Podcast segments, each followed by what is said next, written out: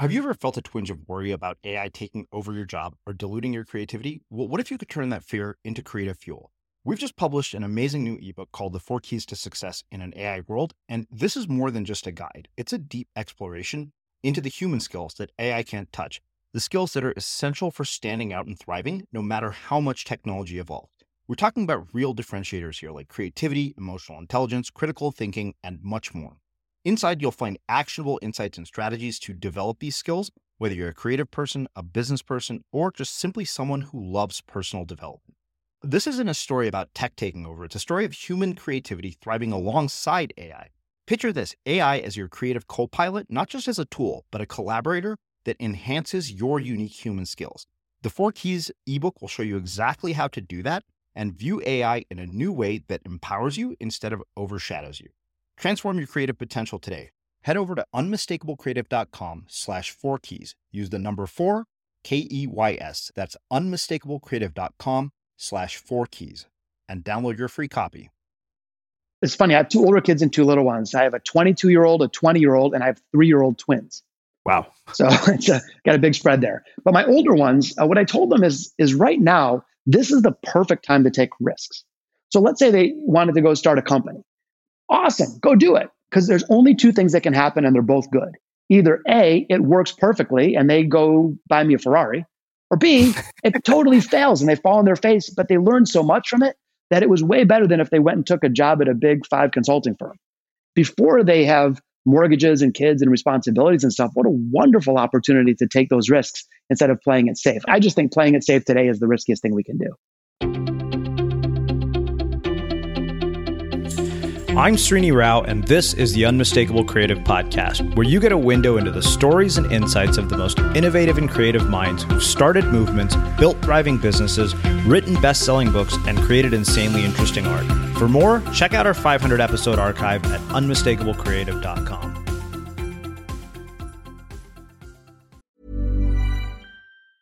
When you're ready to pop the question, the last thing you want to do is second guess the ring at Bluenile.com, you can design a one of a kind ring with the ease and convenience of shopping online. Choose your diamond and setting. When you find the one, you'll get it delivered right to your door. Go to Bluenile.com and use promo code LISTEN to get $50 off your purchase of $500 or more. That's code LISTEN at Bluenile.com for $50 off your purchase.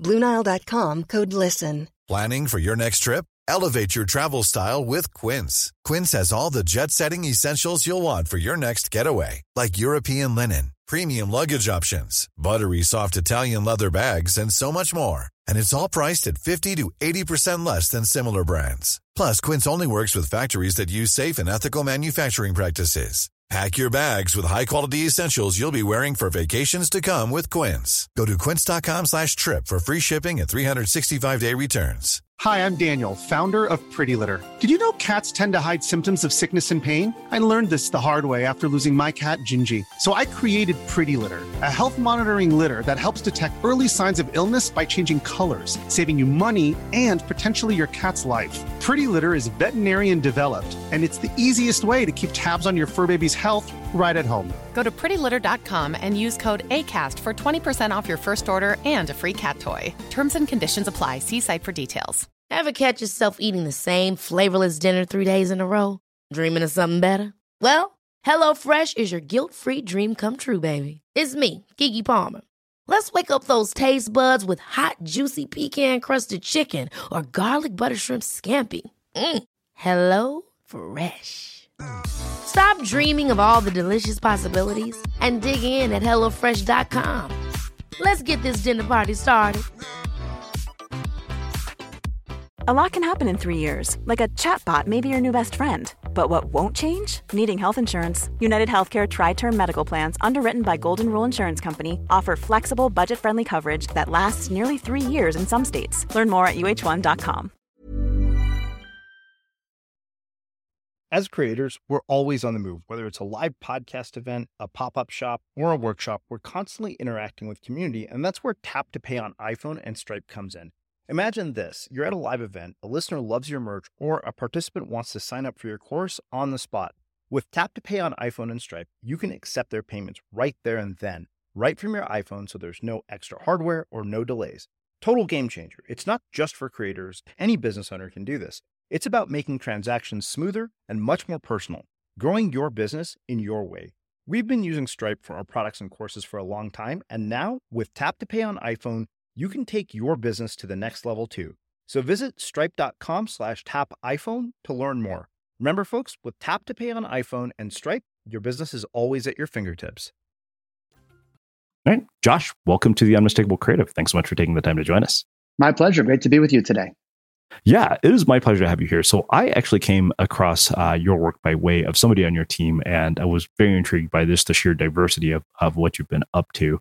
Um, and there's one part of your bio that made me want to ask this question, and that is uh, what was your primary extracurricular activity while you were in high school, and what impact did that end up having on the choices that you've made throughout your life and career? Well, um, my, my, my primary extracurricular activity in high school was playing jazz music. I'm a very passionate musician. I've been playing now for 40 years. And I would um, actually was when I was in high school, I was able to join in here in Detroit. There's a, a, an urban university called Wayne State University. So I was I somehow talked them into allowing me to join the college jazz band when I was in uh, high school. So I would was able to leave high school early and, and drive to downtown Detroit and play jazz. That was profoundly impactful, by the way, in my career as I've been building companies now for many years, it's really like playing jazz. You're you're you're improvising, you're course correcting, you're taking risks, you're trading the baton of leadership. And uh, jazz to me is really, I think, the ideal metaphor for what we're facing today. Uh, yeah. Uh, before we get more to that, though, my secondary primary activity in uh, high school was smoking weed. Um, and that probably didn't get me quite as far. Uh, so I've sort of switched to uh, to wine and scotch. Yeah. Well, it's funny because the reason I, I, asked about that in particular was because I was also a tuba player in high school, like, you know, made it to all state band, USC School of Music, and that was kind of the end of it. Um, one, you mentioned that you decided to go out and seek out uh, the ability to go and, and play in this college jazz band while you were in high school. That is kind of, you know, an unusual drive for somebody who is in high school to say, okay, you know what? I want to be good enough to go and do that, and I'm not satisfied with what I'm getting in high school. What is it about you? Where do you think that comes from? Well, a couple of factors. I've always been really intense. Uh, I just, I'm just anything I do, I take probably to the you know an unhealthy extreme. I, when I was a little kid, I used to build and rebuild dirt bikes, and again took it to sort of an unhealthy extreme. So I just tend to be really intense with whatever I'm doing. The other thing, though, is that my grandmother said something to me, and I always remembered. And she said, You know, in any situation, somebody has to be the best. Why not you? And whether you're in a class of students, why couldn't you be the best? Or if you're uh, with a bunch of musicians, why couldn't you push the boundaries and get a little bit better? So that that drove to when you unpack that a, a real craving for work ethic and achievement. And so when I mm-hmm. was playing music in high school, I didn't. It wasn't enough for me to just like go play in bars, which I actually did. I'd sneak into bars in Detroit. I had to like take it to the next level. And so uh, I was really driven, and, uh, and I'm, I'm, glad I was. That that drive has helped over the years. So uh, you mentioned sometimes to a fault, right? Because I think that it's funny because I got told virtually the exact same thing in a different, you know, form from a band director who said you're going to make all state band someday. The moment I picked up the instrument, where I had no natural aptitude for this thing, and I think that that instilled this sort of oh, that's the standard inside of me. Um, but one of the things I wonder is how you balance that intensity and that drive and that belief that you can be the best without letting it become ego. Like, how do you add humility into that and awareness that, okay, there are people who know more than you? Because, I mean, obviously, if you've built companies, you've been in the entrepreneurship world, um, I think that that, you know, you, you have to be able to acknowledge the fact that you are not the best at everything outstanding point and and it's funny because my strive for, for that is nothing to do with ego or, or cockiness is really quite the opposite. In fact, one of the, the, the, attributes that I just abhor is, is is arrogance and boastfulness and such. And I certainly hope I didn't didn't come across that way. I actually no, no, think no. It, it, comes for me anyway. Is is having that beginner's mind and knowing that you know there's always someone going to be you know more accomplished and better. And so you, no matter how good you get or no matter how many accolades you you manage to acquire, it's it's the drive to push yourself to do more and be better and to learn. I'm a constant learner, constantly pushing the boundaries, constantly making mistakes. By the way, so I, I, hmm. you know, I'm proud of what I've done, but I have, you know, sort of deep humility and, and I always have, and, and always realizing that there's probably a better way to do stuff and, and why not go out there and find it? Yeah. So uh, one thing that I, I see often uh, with musicians in particular, those of us who are in high school band, is that it kind of just becomes one of those things that fades into the background of our lives. Granted, I mean, a tuba is more expensive than a car, so it was kind of like, what do I need more? And bigger uh, than most cars. Yeah. Well, you seem to have sustained this thing for you know 40 plus years like why is that why have you stuck with it and why don't most people stick with things like this well, in my case, it's just such an interwoven part of who I am. Um, I just love jazz because it's this dangerous art form, and you're you're taking risks. If I go play a jazz gig and and play everything safe, I just get laughed off the stage. But if I so you're, you're like required to try new stuff to innovate in real time. And if I play a clunker, you just play it twice more and call it art. Everything is fine. No. Uh, so, so kidding aside, though, it's like it, it's just part of who I am, and it's funny. You know, I've had the chance to to start, build, and sell five companies, and I think of that as just playing jazz. It's just using a different set of instruments, but it's the same thing. It's you know, it's taking responsible risk. It's, it's sharing leadership. It's course correcting in the inevitable setbacks. And I just like creating stuff, and whether it's in business or writing a book or or, or playing a, a, jazz gig.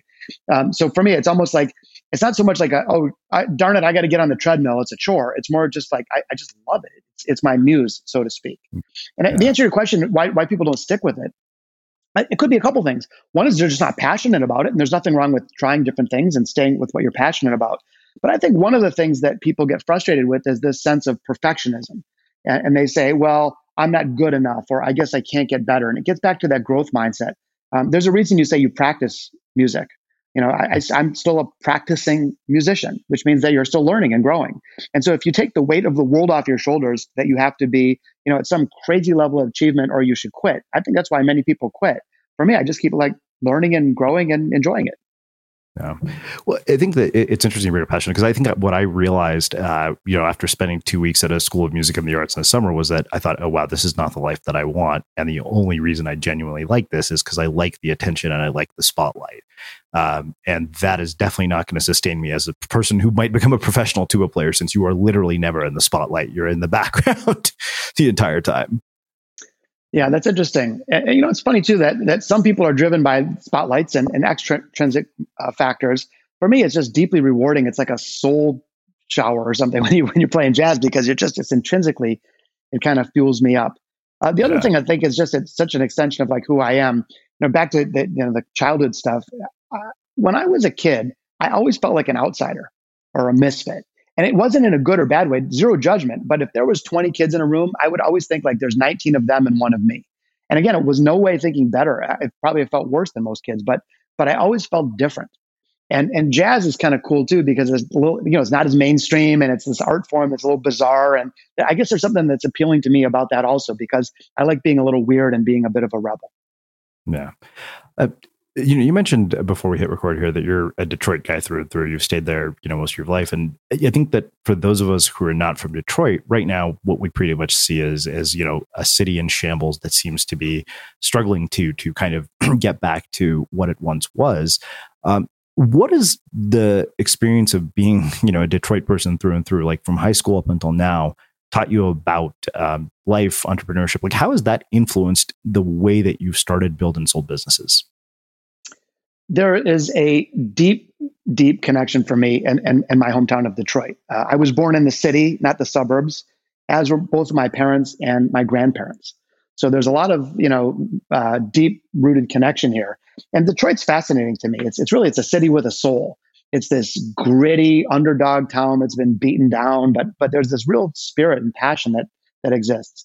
So I think getting back to that weirdness, I've always felt a little like the outsider. Um, I'm not from either coast, for example. I don't have a Harvard MBA, but um, there was that sort of Detroit grit, or that Detroit hustle. And and uh, while we do a lot of things poorly here in Detroit, and we're, we're working on improving those, there are some really wonderful things. And it's that sense of there's a sense of community, there's a sense of being creative, there's a sense of making stuff. And uh, I just I just I'm like a really deeply proud Detroiter. By the way, Detroit's a fascinating example I think of what, what many of us face because, you know, 100 years ago, Detroit was the Silicon Valley of our country. But then, mm-hmm. frankly, we lost our way. You know, as other as other cities prospered, we, we sank, and, and it's because I believe we got away from our creative roots. You know, we started administering automotive corporations instead of instead of building cool cars. And when we got away from our creativity, which of course is, is a passion that you and I both share, uh, our, our, city really crumbled. You know, and, and we became a punchline. But but what's happening today is is magical actually, and, and we certainly have many problems. But but this once broken city, it's now rising from the ashes. And I actually believe it'll be studied for decades to come as one of the greatest turnaround stories in American history. And, mm-hmm. and it's partly this, this tenacity and resilience and, and grit and street that, that, that, that exists that, that I believe will become our salvation. And largely because now, finally, as a community, instead of trying to like rebuild the old Detroit, we're trying to create a new one. And so it's the injection of tenacity with creativity, creative resilience, you might say, uh, which mm-hmm. I think will fuel our, our rebirth. And I think there's so many lessons for all of us to learn from that because we all get knocked down and we, we stumble and we have setbacks. And, and I think there's so many there's sort of wonderful nuggets to take from from Detroit's journey of of, of, of from from great heights to to to tragedy and now back to triumph. Yeah. So a couple of things I, I wonder. Um, I do want to talk about you know sort of this tenacity, creativity, and grit that comes from that environment. What what misperceptions do you think that those of us who only kind of experience Detroit through what we see on TV or through you know sort of the Michael Moore movies of, of you know seeing Flint, what misperceptions do you think media creates about a place like Detroit? Um, well, one is that that all of Detroit is it looks like a war zone. That there's you know burning tires in the street and it's not safe to stop at a stoplight and this type of thing. I mean, there are, there are certainly spots like that, uh, but I believe there are spots like that in any major city. Uh, you know, you you pick a major top twenty city, you're going to see uh, areas of crime and poverty and and uh, and, and, the like. Uh, what what I think they miss is that that Detroit has a lot more than that. That there's a flourishing art scene that there's a tech sector now that's that's starting to build real companies, um, that there are creative, smart, talented people. And so I think that you know the the over exaggerations of what we call it ruin porn, where it's you know all you see is you know these these bombed out buildings. Uh, not that those things don't exist, but they're not as prevalent as as as one might think. Uh, mm-hmm. It's funny, you know, I spent a lot of time really working hard to rebuild our city. Uh, back in uh, 2010, my partners and I had this crazy idea. We're like, hey, what if we started a venture capital fund in downtown Detroit? Not not necessarily to make money as much as to make a difference. So we thought like if we back passionate entrepreneurs in the tech sector, not in manufacturing, not in automotive, in technology, could we help restore Detroit as like this beacon of innovation? And, and people told us we're nuts. They're like, you can't do this in Detroit. Are you crazy? That like, go to go to Boston, go to go to Boulder. And so of course we did it anyway. And what we we learned is that there are certainly some disadvantages, but there's also a lot of advantages. I mean, we had a wonderful cost basis. We had access to incredible talent. University of Michigan is, is, is 20 minutes away and, and, and other major universities.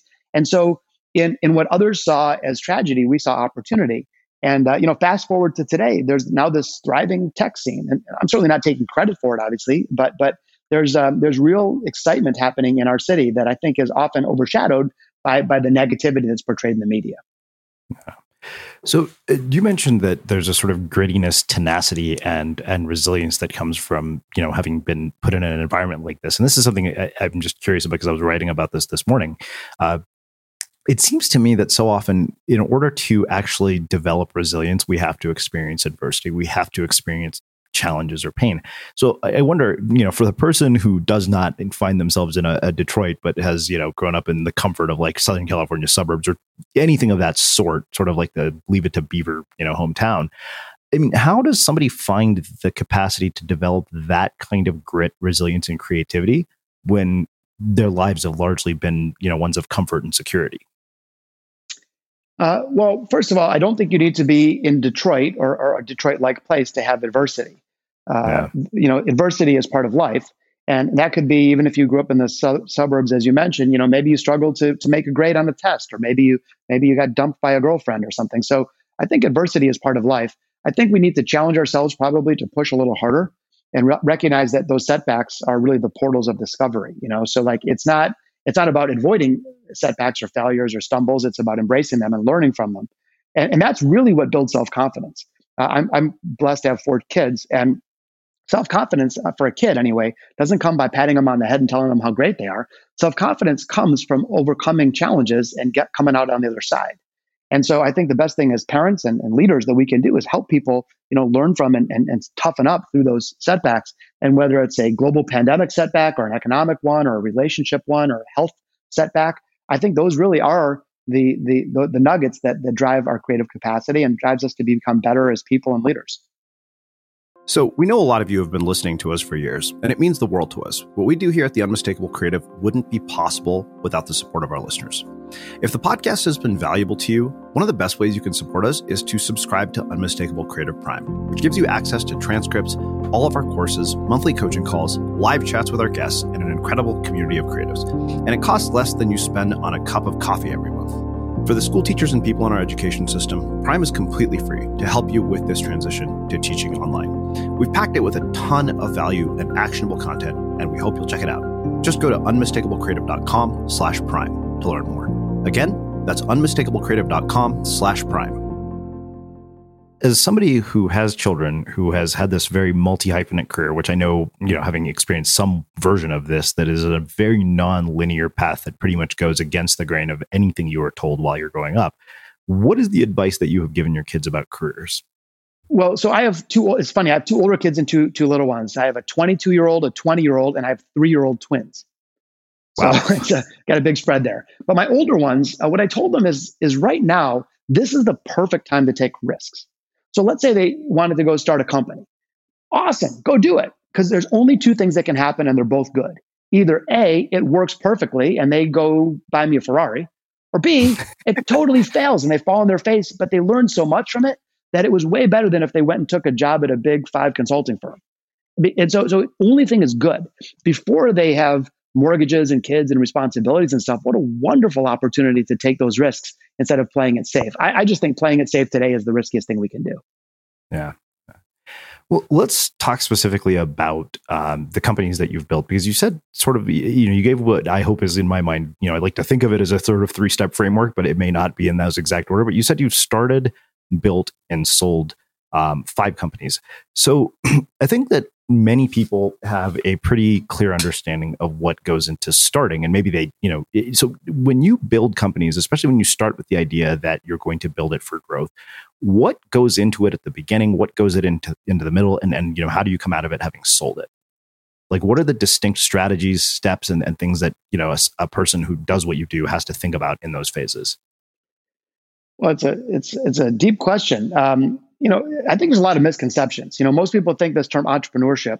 It's like the, even the word. I hate the word. It's like you imagine some fancy people sitting on a on a on a balcony with white gloves sipping tea, and, and that's not what entrepreneurship is at all. It's entrepreneurship is a blood sport. It's like street fighting. So it's not like you have some great idea in the shower, and then by the time you dry off, there's a limousine waiting and it whisks you off to stardom. Basically, what happens is you have an idea that 99.9% of the time is wrong but you believe in it. So maybe it's directionally right, but but but functionally wrong. So you start something and, and you, you raise a little money and everything is a battle. Then then the first thing that happens, you get punched in the teeth. And then you dust yourself off and have another setback. And it's like I, I think a lot of entrepreneurship is about um, overcoming significant setbacks and learning from them and pivoting and adapting in real time. So the other misconception is that people think it's the initial idea it's really more about the series of micro innovations, not one little innovation that drives a startup success. It's this constant like tweaking and adapting and the little teeny ideas that keep layering on top of the first one that ultimately drive success. And another misconception, by the way, because I've funded over about around 100 startups, is that the, the entrepreneur should be, you know, the the uh, the caricature who's this larger than life, charismatic, you know, fills up the room, visionary uh, my experience anyway has been the ones that succeed don't necessarily have those attributes. Uh, they are often more thoughtful. Sometimes they're more quiet. They're more coachable. They're more introspective. They're curious. They're willing. You know, they're execution focused instead of just you know all all vision and no no execution.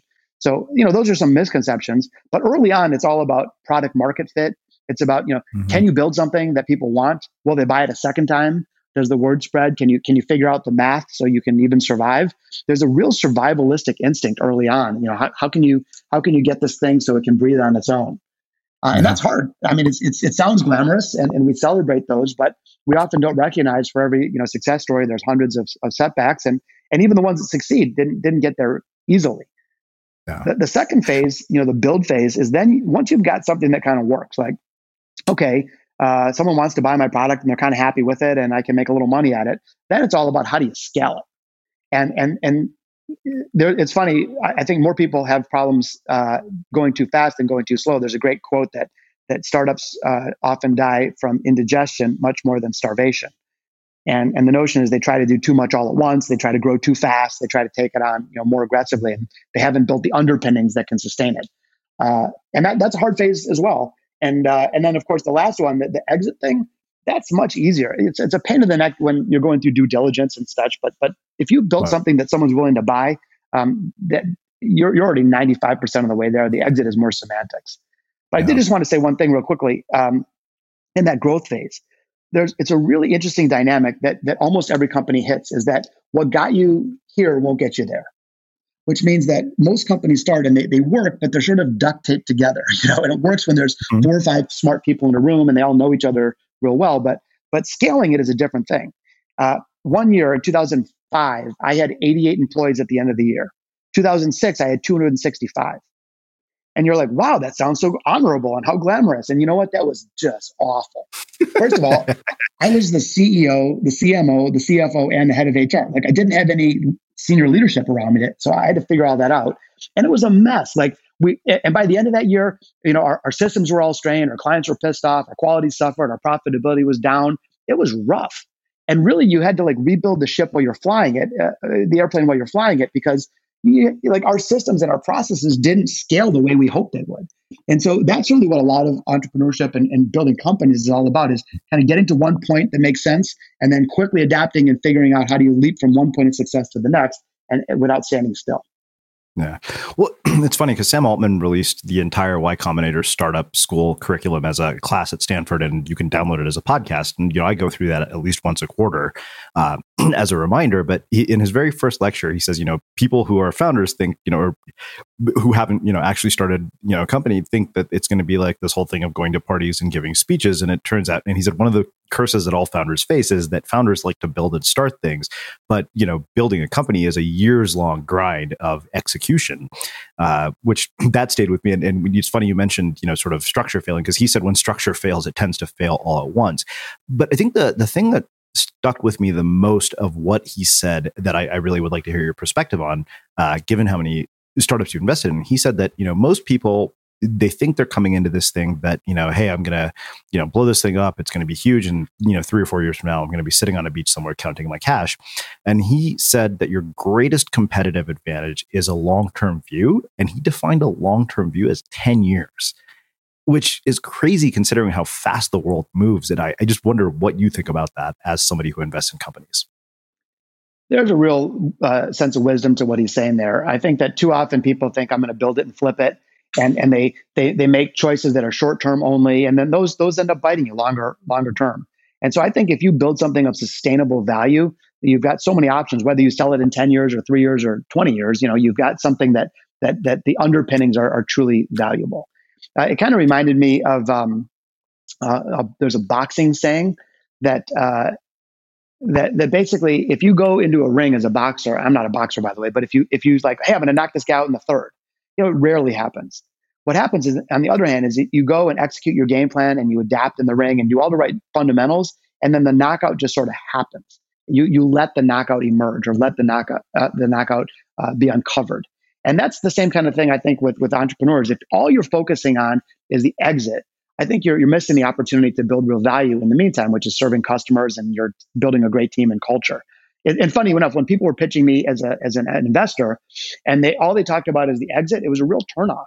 Because if you're not mm-hmm. passionate enough to build something for the, the long term, something that has sustainability, something that's going to change the world in a real positive way, you know, just just thinking about the dollar signs of the exit is not going to get you through those tough moments and tough nights and weekends when that, that you're going to need the fortitude and you're only driven through those challenges with i believe a compelling vision of something that's sustainable.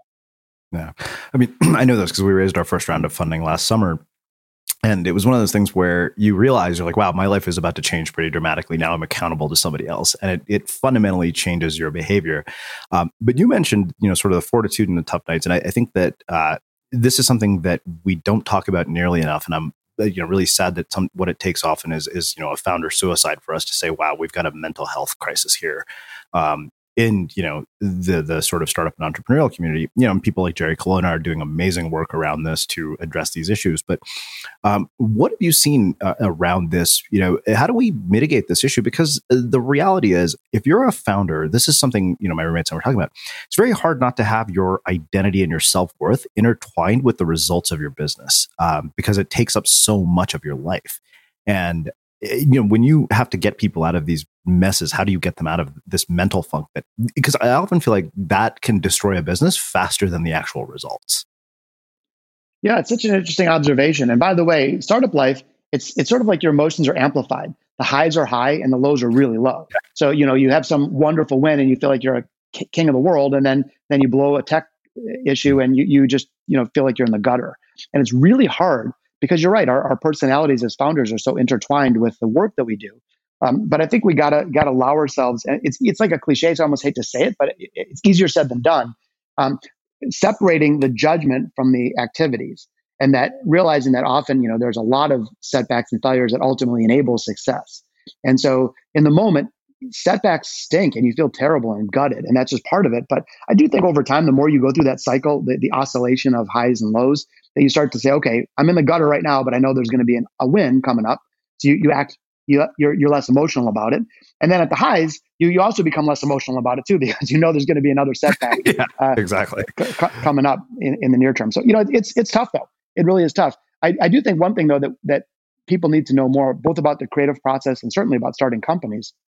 Because one of my favorite quotes is that uh, the one thing that all great authors have in common is terrible first drafts. Mm-hmm. And I just love that because you know we think of someone who writes a great book that they, you know they just sat down and the, the, the, they plugged the typewriter into their soul and it just came out a masterpiece. And that's just not how creativity happens. Certainly not how startups grow. What happens is you have an idea, it's wrong, you screw a bunch of stuff up, you make unlimited mistakes, you feel like a jackass half the time, and then you know if you keep at it and keep fiddling, you know eventually you kind of figure stuff out. And that's much more an accurate description. And, and so when, when we realize that, oh gosh, I just screwed something up. I just lost a client. I just lost a t- key team member. Uh, my technology broke in the middle of the night. You know, those are, those are the natural part of the, uh, you know, the process of growing anything. You know, kids don't pop out perfect. Plants don't pop out perfect. And certainly companies don't either. Yeah.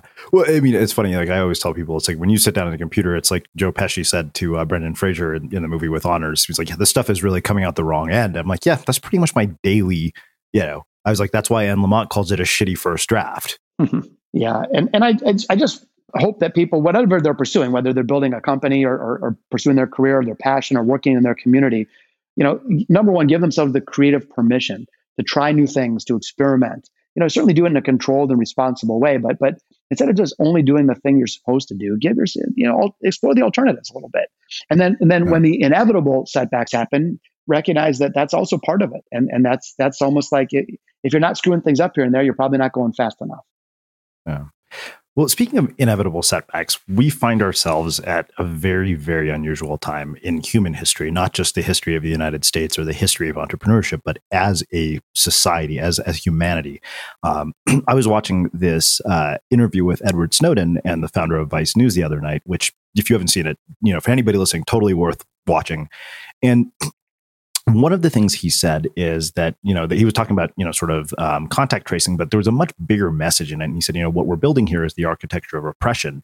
Um, and you know we have to decide who we want to be when we come out of the other side of this. Uh, and one thing I, have really wondered, you know, you as an investor, I'm curious about this because I've talked to economists about this. I've talked to all sorts of people about this. You know, over the last, you know, 10 years, we've seen sort of a maximization of self-interest that has made some people, you know, lots of people incredibly wealthy, particularly in the Bay Area.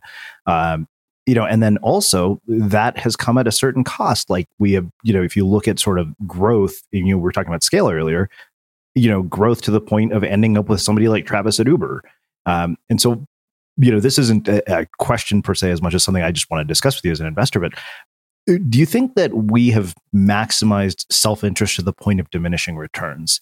Um, and where is the line? Is there such a thing as enough in the world that you play in, or is it as much as possible? A very deep philosophical question. Um, I mean, I could argue both sides of it.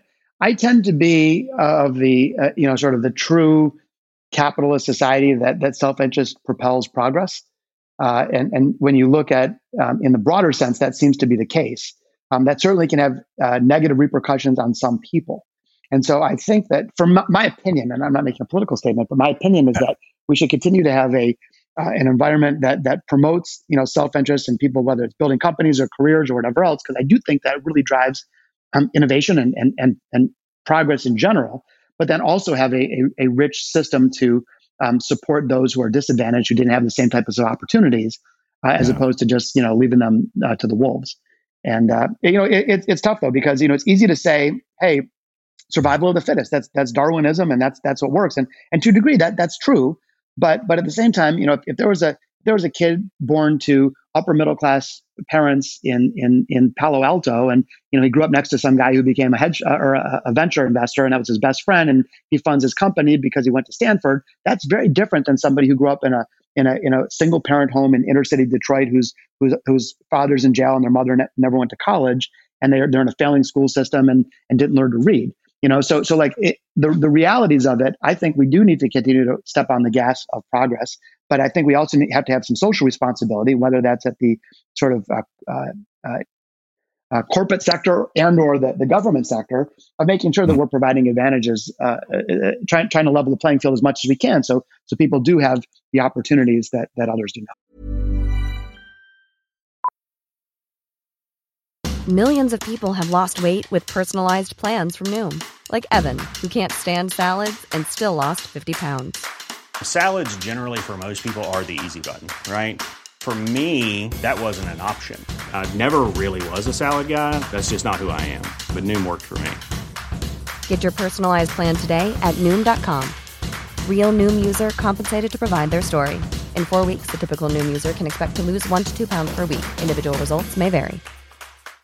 Hi, I'm Daniel, founder of Pretty Litter. Cats and cat owners deserve better than any old fashioned litter. That's why I teamed up with scientists and veterinarians to create Pretty Litter. Its innovative crystal formula has superior odor control and weighs up to 80% less than clay litter. Pretty Litter even monitors health by changing colors to help detect early signs of potential illness. It's the world's smartest kitty litter. Go to prettylitter.com and use code ACAST for 20% off your first order and a free cat toy. Terms and conditions apply. See site for details.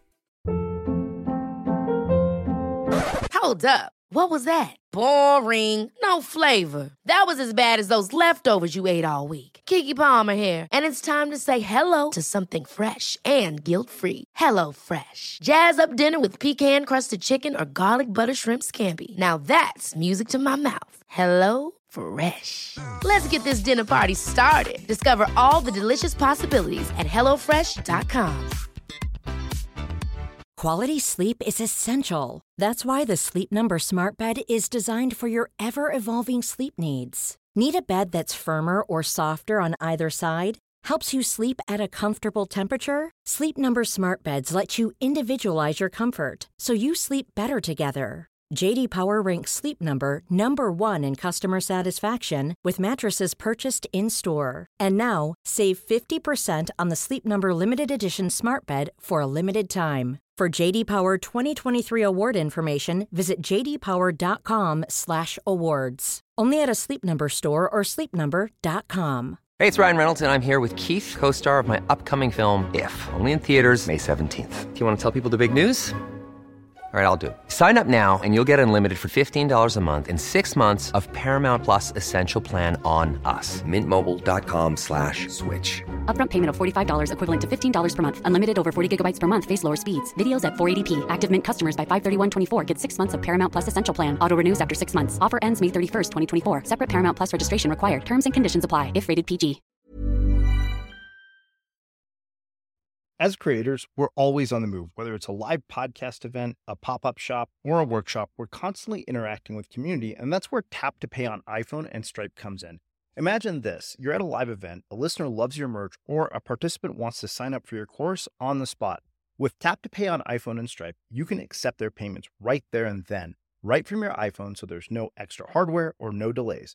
Total game changer. It's not just for creators, any business owner can do this. It's about making transactions smoother and much more personal, growing your business in your way.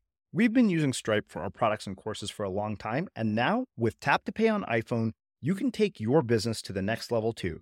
So visit stripe.com slash tap iPhone to learn more. Remember, folks, with tap to pay on iPhone and Stripe, your business is always at your fingertips. Yeah, I mean, and part of the reason I ask the question is I feel that, you know, I mean, particularly with our current administration, it's like self interest is pretty clearly prevalent there.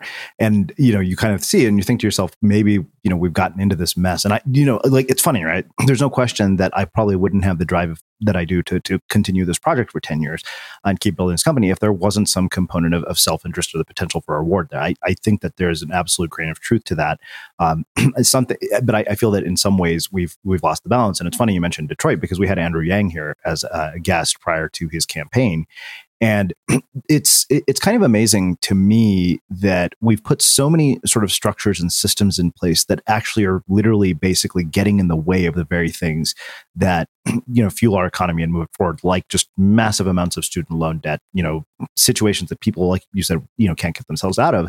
And then I think the the other thing that I've become hyper aware of over the the last year or so, as I kind of go through articles on Medium and, and look at my own work, is this the you know the like our we often don't acknowledge the amount of privilege that we have and advantages that we have over somebody like the type of person that you mentioned in getting to do the work that we do i mean you come out of the gate with a significant head start there's no question about it it's like if you're riding your bike and the wind is behind you you don't realize it but then when you turn around it gets a lot harder real quick and mm-hmm. and so mm-hmm. you're right we don't necessarily realize uh, the, the advantages that that we perhaps have um, uh, you know, the, the other thing that kind of stinks is that um, is is whether somebody is acting in their self interest eh, or, or, they're being more benevolent, you know, more, more of a worthy or noble cause. Um, you know, politics aside, um, you, you can certainly argue that that our current uh, person in the White House tends to be more self interested, whereas you know, in the past, both sides of the aisle, by the way, we've seen people who have been more um, benevolent. And I mm-hmm. think that you know, with leadership, I think the responsibility is uh, not only for your own kind of glory, but but but also to to share share the the um, uh, the impact and and and the uh, the resources that you create with with others to to elevate you know those around you. To me, you know, why why become a, a, billionaire if you're just going to hoard your funds and you know be it be uh, Mr. Scrooge about it? You know, the, the reason hopefully that people are, are, are driven to for self achievement is not only for their own sort of uh, ingrandizing you know view of themselves, but also to help others. And, and mm-hmm. I think that's maybe a a skill set or a mindset that we need to develop in, in kids that we're not quite doing today. Yeah.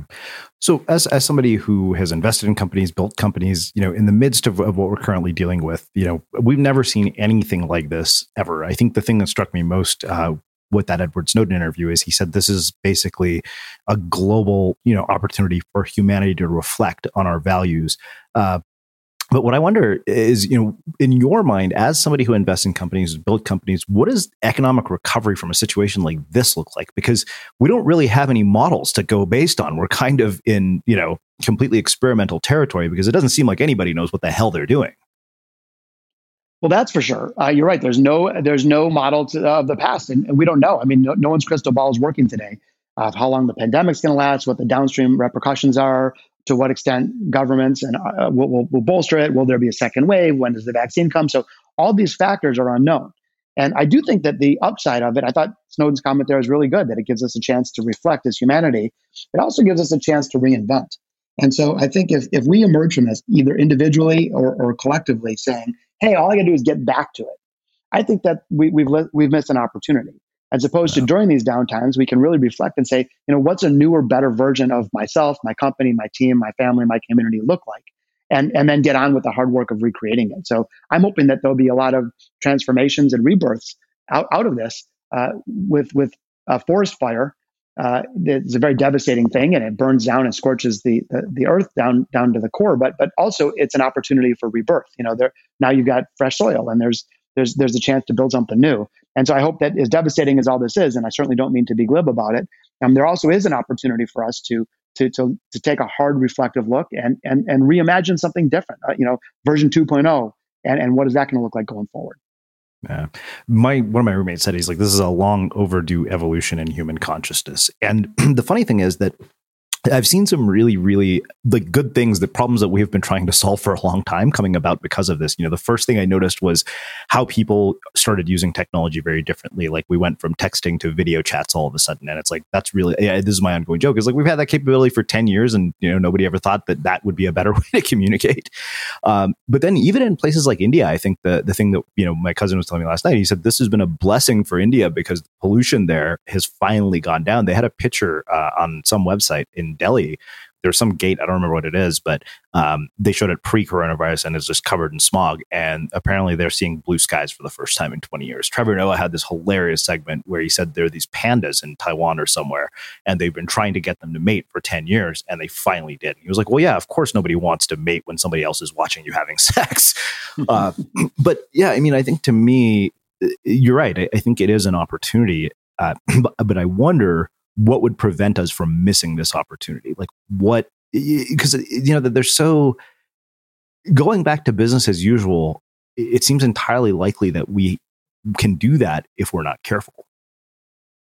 So, so well said. And I think the biggest thing that's going to prevent it is fear. And fear is the same with our, our shared passion around creativity. Fear is that poisonous force that robs us of our best thinking. Uh, fear and creativity can't coexist in the same room. And so, you know, why do people get locked into previous patterns? It's because they're afraid to try something new. And so I think that, first of all, how are people spending their time right now? Uh, yes, I, we all need to deal with the crisis that's at hand, for sure. We need, if you run a small business, you got to figure out, like, hey, how am I going to make payroll? For sure. You got to figure out how am I going to stay safe and feed my family? For sure. But do we need to spend 100% of every waking hour doing those things? You know, what if we what if we did a, a balanced portfolio approach and said, I'm going to take pick a number, 60% of my time and be all freaked out about the current times. But then I'll take 40% of my time and think about the future. And I'll think use that 40% instead of being heads down, that'll be heads up time where I can really reimagine. And so I think the, the risk is that fear um, consumes us and we spend 100% of every waking moment, you know, cowering in the corner and only being so myopic that we can't look past tomorrow. And then we emerge no better than we, we, we entered. I think the opportunity is the opposite, is to carve out even some, not all, some of our time to be reflective, to be forward looking, to be imaginative. And, and then we can come out stronger and better and newer and fresher and ready to take on the challenges of the day. Yeah. Well, I think that makes a perfect uh, segue to, to um, asking about innovation. I know that you speak to audiences and companies about innovation. What what prevents companies from being innovative and turns them, in, you know, somebody obsolete? I mean, how do you end up with a you know blockbuster going out of business because they ignored Netflix or Kodak going bankrupt because they didn't think digital was like legit or the entire music industry basically thinking Napster was bullshit. Like, why does that seem to happen in history over and over? There's a few reasons. Um, the first of which is that success is a terrible teacher because it kind of lures smart people into thinking they don't need to change. Yeah. And so and it's it's hard to change because you know the old saying, "Oh, I don't want to kill the golden goose," and if it ain't broke, don't fix it. You know, we have all these these isms that are just ridiculous and out of date. The thing that that that people miss is that I, I think it's actually a really good metaphor. I don't know if you're old enough to remember the game of Frogger or not, but when yeah, I was growing absolutely. up in, in the 80s, like there, there was this video game Frogger, and, and the whole goal is you have this little frog, you got to cross the river, but you can't swim. So you have to jump on the back of things like a floating lily pad or a turtle or an alligator. Problem is, those things are moving. And so the whole goal is you have to jump from one stable point to the next, but you can't stand there. If you stand there, you fall in the river and die. So you have to keep going, or else, you know, just the mere act of standing still will seal your fate. And and I think a lot of people and, and companies miss that. You know, they believe that, hey, I've cracked the code and, and I don't need to change and you know, I've got it. As if, if if it was a permanent condition, where instead, you know, success is this temporary thing that's happening in the context of many external factors today that are changing faster than ever in history. So I think our job is kind of like being Frogger we got to go, you know, leap on one solid surface, but but we can't stand there. Like that's great. Let's celebrate the win, spike the ball, but you know, we got to get to the next one pretty quickly hey, because those frogs and lily pads are only coming at an increasing pace. Mm-hmm. Yeah. Um. So one thing I wonder is, you know, you have throughout your life, uh, you know, sort of seen, you know, I think for anybody who was an early entrepreneur, you've achieved, I think, what appears to be sort of a pinnacle of achievement. So I wonder, one, I always write about the myth of the I've made it moment, and the reason I, I say this is because of something I heard Ed Helms say uh, to a, a, you know podcast host. Ed Helms, you know, at the height of his career, you know, he's done the Hangover movies, you know, basically quote unquote made it, and he said to Sam Jones, the interviewer, "Life is a series of false horizons." And that has always stayed with me. So I wonder in your own life, um, how your definition of success and your values have changed with age. Like what matters to you now that didn't when you were younger? Mm. I love that quote too, that you know, series of false horizons. You know, it's definitely true. The goalposts are always changing. You know, I think there are so many myths about it. You know, if I have this car, I'll be happy or successful. If I have this house or whatever, this amount of money, and and, and those things are, are, you know, that that type of, of validation is temporary. It's it's elusive. It's uh, it's it's it's it's sort of like the the um, the treadmill kind of thing. You never get off of it. Uh, I think as I've grown in age and and a little bit of wisdom, probably through lots of mistakes and stupid things that I've done. Uh, but I, I tend to, to, to value more impact than than uh, than than personal gain. So like I kind of measure success. Did I change someone's mind, or did I help them in a way, or did I they make the world a little bit better? I'm not saying like a politician. I mean, I certainly like nice things and all that, but but I get more juice today by by kind of like making a difference and and that that feels more um, sustainable than than than just the temporary kind of crack pipe hit of hey I just you know closed a deal or got some money or got a new car because those, those things do uh, fade quickly and they, they aren't as as sustainable in terms of pure joy as as as one might think. Uh, so yeah, I, I, kind of think t- today my, my definition is how many how can you for me anyway, I try to continue to push myself in terms of of growth. Like how can you achieve more and do more and be more uh, but also how can you make a bigger difference on others and on the world in general? I know that sounds again like a bumper sticker. I'm not trying to be that way. I, I truly that's how i feel. But but you know i'll tell you what gets me fired up. I get an email today later on from someone who says you know what? I read your book five years ago when i was an intern in so and so company in london and today i just opened a company. And, and something that you said in that book gave me the juice to get there and, and I, I, don't do that in a boastful way or in a take credit way. I don't go share that with everybody and brag about it on Instagram. But those are the moments that are really exciting when someone tells you that you helped them because of something that you did buy their first house. You know, that that is just really intrinsically rewarding. You know, I'm so glad we're finishing with intrinsic rewarding because you know you talked earlier about how the goalpost keeps moving and uh, you know my friend ryan ryan holiday was here he said you know like basically we all believe that there's sort of next level of achievement or significance or whatever it is. And he said and that belief is actually good because he said it drives growth. He said if nobody if everybody was content being senator nobody would run for president. And he said so you know on the aggregate level it's good but on the individual level it's a lie. And that really stayed with me. And the reason is i wonder even after you know sort of achieving everything like how do you have the combination of ambition and fulfillment at the same time? Can those two things simultaneously exist? I think those things absolutely can can coexist.